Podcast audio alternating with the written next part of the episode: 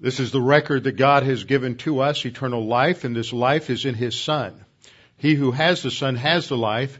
He who does not have the Son of God does not have the life. He who believes on Him is not condemned, but he who believeth not is condemned already because he has not believed in the name of the only begotten Son of God. For there is no other name under heaven given among men whereby we must be saved. For by grace you have been saved through faith, and that not of yourselves, it is the gift of God, not of works, lest any man should boast. For I am persuaded that neither death, nor life, nor angels, nor principalities, nor powers, nor things present, nor things to come, nor height or depth, nor any other created thing is able to separate us from the love of God which is in Christ Jesus our Lord. For of him, and through him, and to him are all things, to whom be the glory forever. Amen. Before we begin our study this morning, let's go to the Lord in prayer. Father, we're so thankful we can be here today. Your word is such a comfort. It is a source of strength for us because it is truth, because it is your mind, it is your thinking, and it reveals to us who you are, who we are, and how we are to live in conformity and consistent with your creation. Father, as we begin a new study this morning and we begin a new series, we look forward to what we will learn about your plan and your purposes for the human race and for us individually, that we might learn to live for you and not for ourselves. And we pray this in Christ's name. Amen. Dispensationalism. Now that doesn't sound like a user friendly word. It's not a term that we can intuit its meaning. Neither can we be too successful at understanding its significance through the normal lexical analysis. If you look at the word dispensationalism, does it have something to do with dispensing? Yes, it does, but you're probably not going to come up with it just by analyzing the word. Uh, does it have to do with uh, a dispensation, sort of a get out of jail free card, so to speak, when you hear it used in a phrase like a papal dispensation? So, what exactly is this word dispensationalism? As a result of the fact that this is a little bit of an antiquity in terms of, uh, of the word, an antiquated usage. For many Christians, its meaning remains rather opaque. When they hear the word, their brain fogs over. Nevertheless, for hundreds of thousands of these same Christians, they have been exposed through popular literature, books such as Hal Lindsey's Late Great Planet Earth, fictional works such as the Left Behind series by Tim LaHaye, and by numerous sermons and Bible studies uh, conducted where the pastors or the Bible teachers never use any form of technical vocabulary, yet they still teach the basic principles of dispensationalism. I remember a conversation I had with a family friend uh, some 10 years ago where I used the term dispensationalism, and she looked at me as if I had just lost my head. This was a woman who should have known better. She had a couple of brothers who were missionaries in a major conservative denomination. She had spent her life growing up in church and had been in all kinds of Bible studies. And yet the term dispensationalism was as foreign to her as uh, any other deep theological term. So the term itself seems a little off-putting for some people, so we need to somehow try to uh, unscrew the inscrutable in this series. Millions of Bible students over the last 200 years have had their soul enlightened through the discovery of dispensational truth. For many of them, the apparently murky message of the Bible suddenly cleared as they learned to interpret the Bible in a consistent, literal manner, a manner consistent with the plain, normal use of language, which is really the foundation of dispensational truth. So this morning, in light of the fact that we're about to begin our annual Bible conference for Chafer Seminary, I want to do two things with this message. The first is to provide an introduction to what we will learn during the coming few days in our conference related to dispensationalism. And second, this is the introduction to the new series that we're going to continue on Tuesday nights now that we have finished our Acts series this last week. So, uh, following this week, we will be in this series on Tuesday nights. It is something of a redo of a series that I taught back in 2000 when I was at Preston City Bible Church, but as with many of the series I taught there that are available now only in audio format, this needs to be in a visual format because, as many of you know, because you have learned dispensational charts since you were uh, knee high to a grasshopper. Um, this is a visual based series. It's helpful to have visuals and charts in order to work our way through an understanding of dispensations. Also, over the past uh, 14 years, I've learned a thing or two more than when I taught this 14 years ago. There's a lot that goes on, but this is still going to be a basic series. I'm not going to get into a lot of the uh, more advanced issues related to dispensationalism. It's something that we all need to understand a little more clearly as to why we believe what we believe. And so this morning, by way of introduction, I want to begin by addressing the question, dispensationalism. Why should I care? What is the significance of dispensationalism? And why is it important to my spiritual life? To begin, we need to at least have a basic working definition so that for those of you who may be unfamiliar with this term, you can at least have some concept of what we're talking about as we work our way through uh, through this message. We will come back in the next message and drill down a little bit on uh, the term dispensationalism. If you've been brought up on a modern translation, you will look in vain for this word in your concordance because it's usually been replaced in the more modern translations from the New American Standard to New International Version with the phrase administration, which is a, also an accurate uh, translation of the uh, of the Greek, but the old King James version used the term dispensation accurately, and so that term is usually linked to a little more antiquated translation of the Bible, though it's one we we all many of us grew up on and love. But terms like that no longer exist in our Bible, so we need to figure out what this means. We'll get into that uh, in the next lesson. So, for a brief working definition, dispensationalism is a theological system. Now, I'm going to explain a lot about what I mean by that in the coming lessons, but that's an important issue and an extremely pregnant phrase because there is a debate among, and has been a debate among dispensational uh, scholars and writers, pastors and theologians uh, over the past uh, 20 or 30 years as to whether or not dispensationalism is a system of hermeneutics or a system of theology.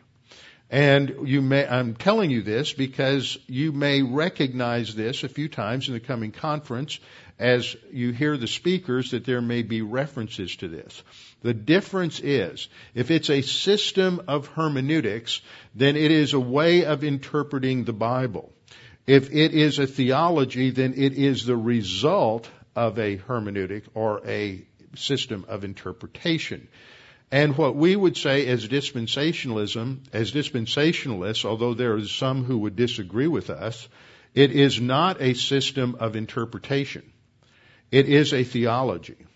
The system of interpretation is one that has been uh, understood and at the foundation of Protestant evangelical theology since the Protestant Reformation in 1517, and that is the principle of a literal, plain interpretation of Scripture, that the language of Scripture should be in, understood in its normal, everyday uh, use, normal, everyday language. It is not something special. It is not a special system of interpretation. It is the result of consistently applying a literal interpretation to the scripture. So that's why I start off with this. It's a theological system which understands that God sovereignly governs the history of the human race through a sequence of divinely directed administrations. Now for many of you, when you think of dispensations and dispensationalism, the first thing that pops into your mind is God's, is a chart of God's plan for the ages. And so for many pew sitters, when they think of the word dispensation, the first thing they think of is a timeline. But time has nothing to do with the term dispensation. The term dispensation from the Greek oikonomia, where we get our word economy, is a word that emphasizes administration, not time. But that administration takes place within a time frame. And so we think of that in terms of a timeline, but time is not part of the lex, or uh, part of the semantic meaning of oikonomia. So it is a, it has to do with God's governing or administrating human history through a sequence of divinely directed administrations marked by distinctive periods of time as he works out his plan to destroy sin and evil. Now you won't find that last part in a lot of the definitions of dispensationalism, but it brings in the fact that, that dispensationalism for many people usually emphasizes the, it's a philosophy of history, that that's part of it. And that's very much a part of what dispensationalism provides for us is an understanding of the meaning and purpose of history.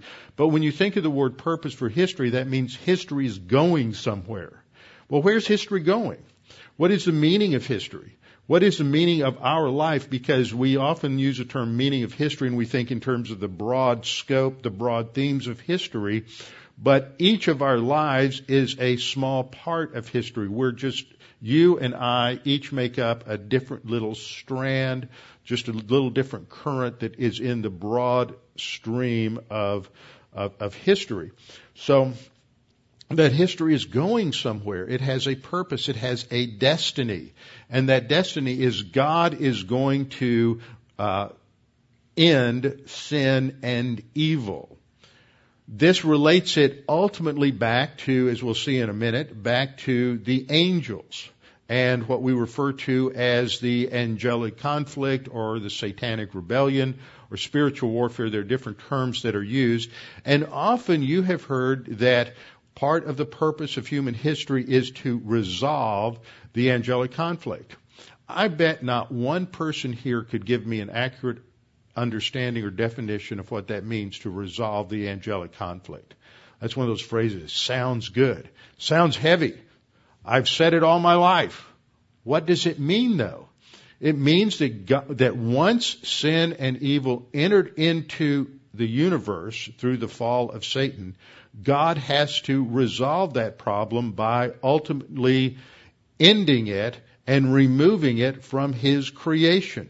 So that is the ultimate goal of history is to uh, remove and destroy sin and evil from God's creation. So that's our working definition. It's understanding God's plan and purposes for not just human history, but as human history relates to that broader uh, uh, idea of the angelic conflict. So, what are some distinctives about dispensationalism? Well, first of all, dispensationalism begins with Scripture. Dispensationalism begins with Scripture. Now, that is a very important concept. The starting point, the building block, the foundation for dispensationalism is Scripture. Now, what I mean by that is that even though other systems of theology, such as covenant theology, which is usually the system that is thought of in contrast to dispensationalism, but there's also other forms of theology. There's there's Lutheran theology, there's Roman Catholic theology, there are other forms that are in many ways closely related to covenant theology, but they're not covenant theology per se, and we'll get into a definition of that a little later on. But there are other theological systems that affirm the infallibility and inerrancy of Scripture. And they too would assert that their starting point is Scripture. But you have, we have to be careful in all areas of life that a lot of people say and claim things that they don't actually do. And these systems do not actually demonstrate uh, uh, uh, uh, that they are consistently built upon Scripture. In fact, what we see in covenant theology and these others is that they have very subtly imported philosophical ideas that they have then imposed or read into the text. That's what's called deductive uh, theology, whereas dispensationalism is inductive. So scripture, dispensationalism begins with a high view of scripture an extremely high view of Scripture. It, we believe that the Scripture is, infall- is the infallible, inerrant message uh, from God to the human race. And we're not unique in this. But it is the way we understand that that is important. The way we try to consistently understand and interpret that. So dispensationalism begins with a high view of scripture. 2 Timothy 3:16 and 17 tells us that all scripture is the translation usually says given by inspiration, but the Greek word theopneustos means to be breathed out by God. God originated scripture, which he exhaled, so to speak, and using that imagery of God breathing, God exhales it into the mind of the writer of scripture who inhales from God and exhales through his writing. God is not dictating scripture to the writer of scripture, but he is he is governing the th- thought processes and the writing of the author of script, human author of scripture in such a way that without voiding or violating the individual volition, personality, writing style, education background of the individual writer, he guarantees that what the writer of scripture pens in the original autographs was without error, and therefore it is the very word of God. We also have a passage like 2 Peter 1, 20, 21 that tells us that this is done through the Holy Spirit. That in verse 21, holy men of God spoke in reference to the Old Testament prophets as they were moved by the Holy Spirit. The word there for moving is also used of the way wind moves a sailing vessel across the ocean. It's an unseen, uh, influence, but it is the determinative influence. So it's God the Holy Spirit that directs uh, the writers of Scripture. So we learn that the Word of God is a word from God, not a word about God. But how are we to understand the Bible? How are we to, to understand what God is saying to us? And there are competing views of interpretation. The view that dominated Christianity almost exclusively from about 300 AD until 1517 in the Protestant Reformation was a view called allegory. And so there was very little opportunity to develop what we think of as dispensational truth because they weren't looking at the scripture through the lens of a correct way of interpretation. It was symbolic, it was allegorical, it wasn't literal, it wasn't to be understood in the, according to the rules of normal language. And so the second distinctive of dispensationalism is our uh, view of interpretation. We believe in a consistent consistent plain literal interpretation. Other systems will emphasize literal interpretation, but it's not consistent when it comes to areas of prophecy, areas related to Israel and the church. They suddenly think that terms like Israel and the church have certain allegorical or metaphorical meanings so that Israel does not literally mean Israel. The church does not always literally mean the church, but Israel can mean the church and the church can mean Israel. And that's why people become confused is the language is played with. And once you play with the meaning of words, then you can make anything mean anything. And you lose its, its absolute sense. So we have a, an emphasis on a consistent literal interpretation. This is referred to as the golden rule of interpretation that when the plain sense of scripture makes common sense, seek no other sense. Therefore take every word at its, at its, um, primary, ordinary, usual, literal meaning unless the facts of the immediate context Okay, so context rules here. When, when, when the Word of God is speaking in a non-literal or symbolic way, it's clear from the passage. The context gives us clues, verbal clues, or uh, contextual clues to tell us that it's not literal. Otherwise, it should be taken literally. Uh, so it should be taken literally unless the facts of the immediate context, studied in light of related passages, and axiomatic and fundamental truths indicate clearly otherwise. In other words, the default is always to a literal normal use of language unless there's a clear, clear uh, reason not to do that. Unfortunately, there are many systems that don't don't do that. So as we look at uh, the scriptures, we're emphasizing this consistent, plain interpretation. Another thing that we emphasize in dispensationalism is progressive, the progressive nature of revelation. That God only revealed some truth early on to Adam. He revealed more to Noah. He revealed more later on to Abraham. He revealed more to Moses. He revealed more to Isaiah. He revealed more to Zechariah. He revealed more through Jesus Christ and revealed more through the apostle Paul and revealed things to the apostle Paul that had never been revealed to others before. And that, and the term that's used in scripture to describe that is mystery. Not that it's like a whodunit, uh, something you have to figure out, but mystery has the idea of a previously unknown or unrevealed truth. And so we often use the term mystery doctrine of the church age because the church was not prophesied or known in the Old Testament. It came as a result of Israel's rejection of Jesus as the Messiah, and so we refer to the present age as sort of a parenthesis in God's plan before he goes back to his plan uh, for Israel.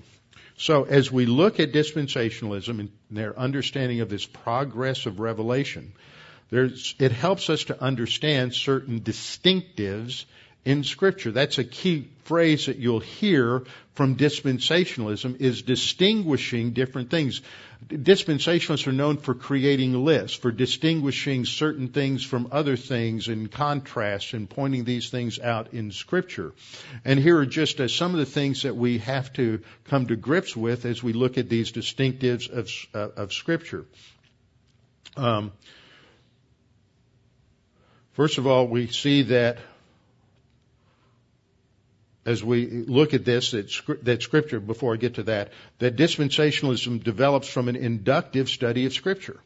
As part of our understanding of progressive revelation and a literal hermeneutic, we see that our understanding is derived from scripture inductively rather than deductively. Now what that means is that we look to scripture to see what the Bible says we, we try to avoid reading things into scripture. Now, over the course of time, since dispensationalism has developed um, as as a as a clearly defined system, which has only been since about the 1830s with John Nelson Darby, who was uh, formerly an Anglican uh, pastor, but he uh, separated from the Anglican Church and due to an injury uh, was put in bed for a while and while he convalesced he reread the scriptures over and over again and as a result of his study of the word certain things became very clear to him it wasn't because he read and studied theology, but he went back to the Bible. So dispensationalism from its inception has been a back to the Bible uh, movement.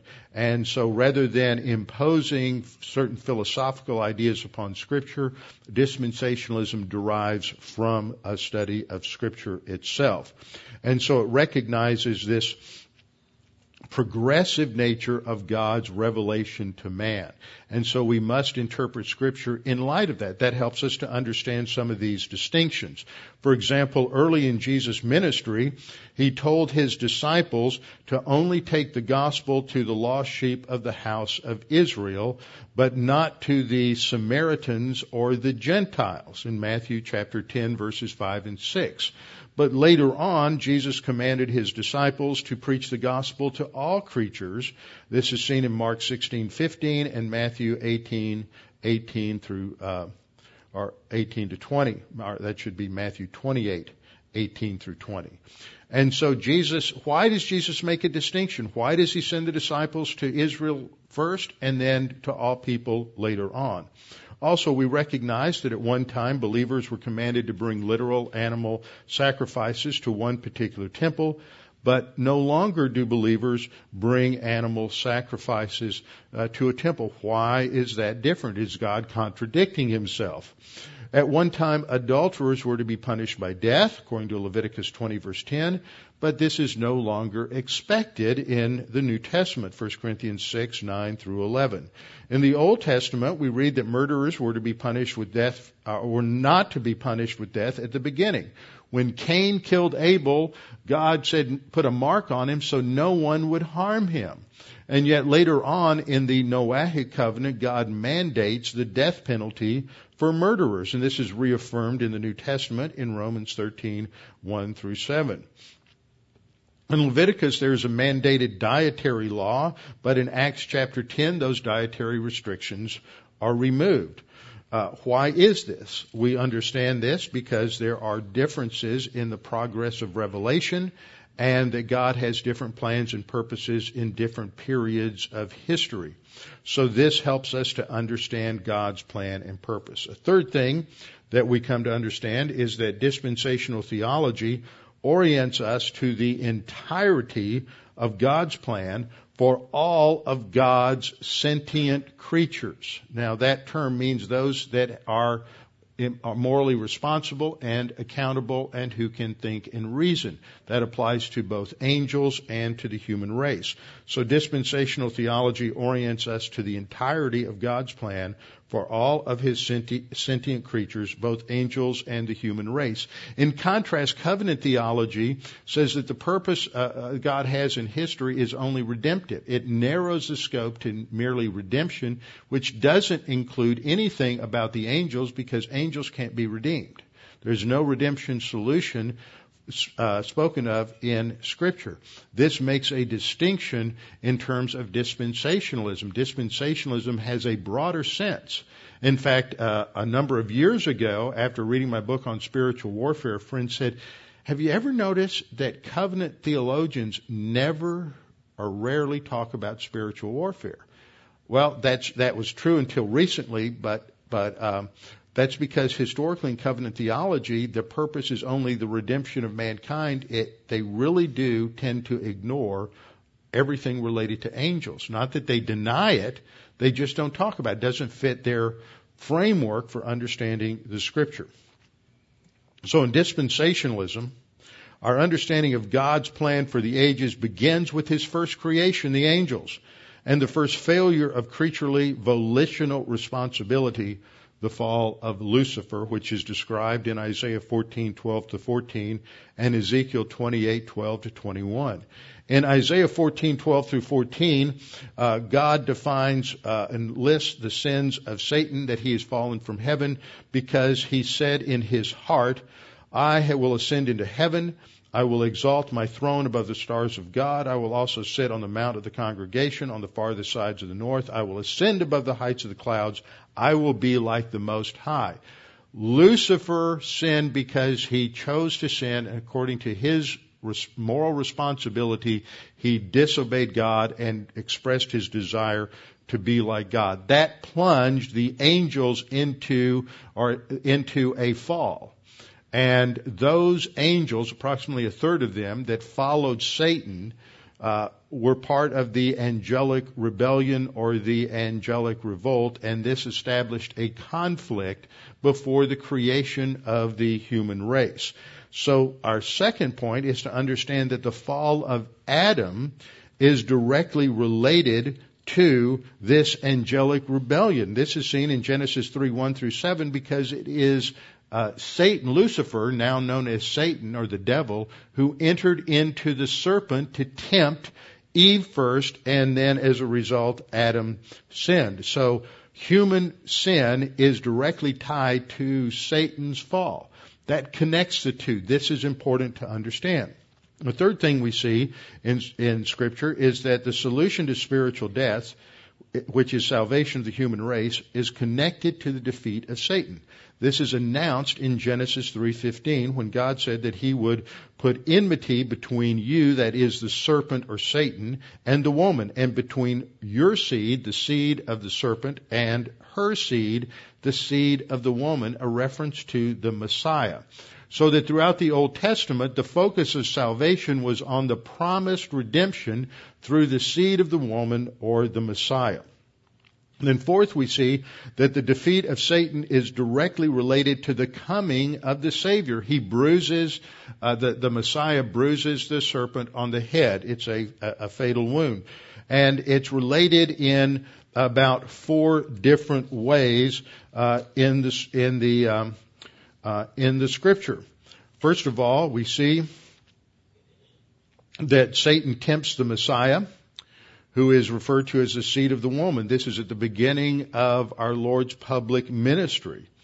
Second, we see that Satan is instrumental in the arrest and crucifixion of the Messiah. It is Satan who personally indwells Judas Iscariot and, and tempts him to betray the Lord Jesus Christ, which he does, and it is that betrayal that leads to his arrest and his crucifixion.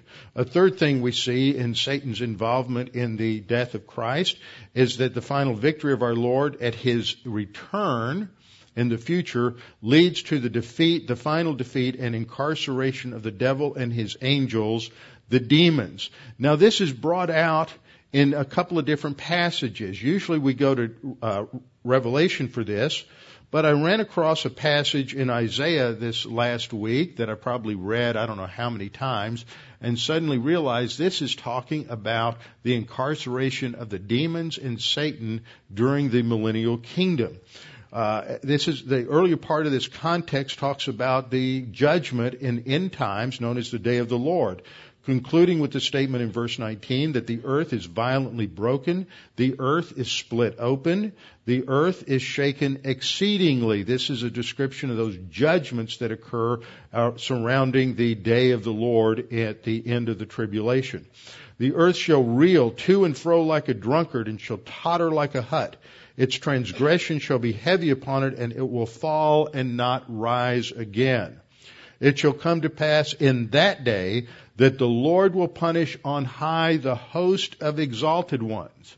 See, that's not talking about the judgment on mankind. That's talking about the judgment of the host of heaven, the demons. The term host of heaven often refers to the angelic, always refers to the angelic host, the angelic armies, and this is a description of the fallen angels.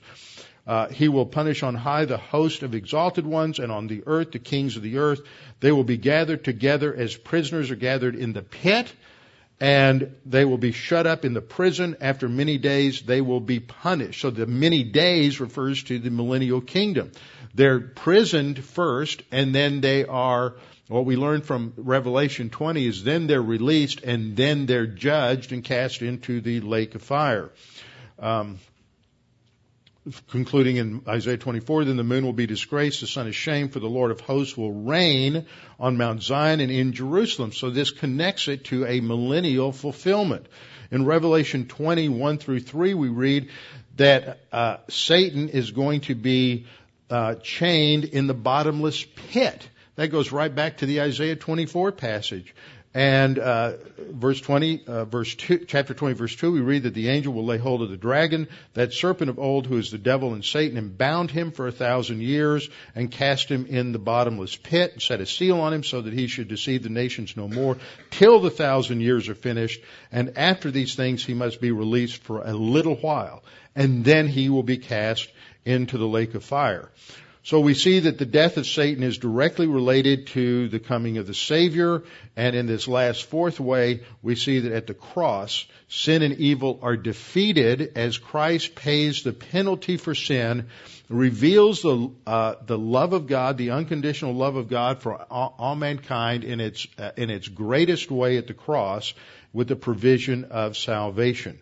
So from all of this, we learn that, that dispensationalism helps us to understand God's plan and purpose for history and the role that salvation plays ultimately within the broader scope of the angelic rebellion. This is also brought out passages like Revelation chapter 12, which describes the, in, in a panoramic way, uh, the role of Satan and the angels in not only the assault on on the child that's born in verse 3 that is born to the woman who later flees into the wilderness, and that's Israel. So it also explains anti Semitism and the hostility uh, in history to the Jewish people. Now, finally, as we as we uh, look at dispensational theology, we recognize that it provides a framework for understanding the meaning of life, suffering, and history. Just very briefly, the meaning of life is to serve God and to glorify Him. Part of this is seen in Genesis 1:28, where we are created to be fruitful and multiply, to fill the earth and subdue it, and to have dominion over the fish of the sea, the birds of the air, and over every living thing that moves on the earth. And in Genesis 2:15 we read that the Lord God took the man Adam and put him in the garden of Eden to tend and to keep it. We were created to serve God and to glorify him. Because of sin, suffering enters into the world. So dispensational theology helps us to understand the meaning of suffering. The very first book written in the Old Testament was not Genesis. Genesis, Exodus, Leviticus, Numbers, and Deuteronomy, the Pentateuch, were penned by Moses approximately between 1446 and 14, uh, about 1406 BC during the time of the wilderness wanderings. But the first book written in the Old Testament was the book of Job. What does the book of Job deal with? It deals with suffering. And who causes this, this undeserved suffering on Job? It's Satan. We see this in, in Job chapter 1 and Job chapter 2. So the first book that God has written, the first book of scripture that God reveals is a book to explain to the human race why there is suffering, undeserved suffering in human history. And it is related directly to Satan and to the angelic conflict. So with dispensationalism, we also can come to a better understanding of the meaning of suffering in history as it connects to the angels and as it connects to God's plan and purposes in history. And that's the third area of explanation we get is that dispensationalism provides us with a meaning for history. That history has a direction and a purpose. Its direction is positive. The reason I say that is because critics of dispensationalism uh, which holds to premillennialism, often sarcastically refers to us as pessimillennialists. We're pessimistic because we see that human history will lead to the tribulation. But we don't stop with the tribulation. The tribulation ends with the return of Christ to establish his kingdom on the earth and ultimately to completely vanquish evil and sin and to remove it from all human history, and God will then create a new heavens and a new earth. So dispensationalism is ultimately positive. And it is positive because ultimately God provides a solution. It begins, the solution begins at the cross. And so for every individual, there is a responsibility in terms of dealing with sin and evil in their own personal life, and that is to look to the cross, to put their faith and trust in Jesus Christ as their Savior, in that He went to the cross to pay the penalty for sin, to die on the cross as our substitute, so that the penalty of sin, spiritual death, would be paid for. And once again, the issue comes back to individual volition and individual responsibility, for it is up to us to make the decision to accept Him or reject Him. John chapter 1 verse 12 says that as many as received Him, to them gave He the power to be called the sons of God, or the children of God, even to those who believe on His name. And in Ephesians 2, 8 and 9 we read, For by grace you have been saved through faith. That faith is a personal exercise of your volition to trust in Christ. Uh, that faith is not of your, uh, that salvation through faith is not of yourselves.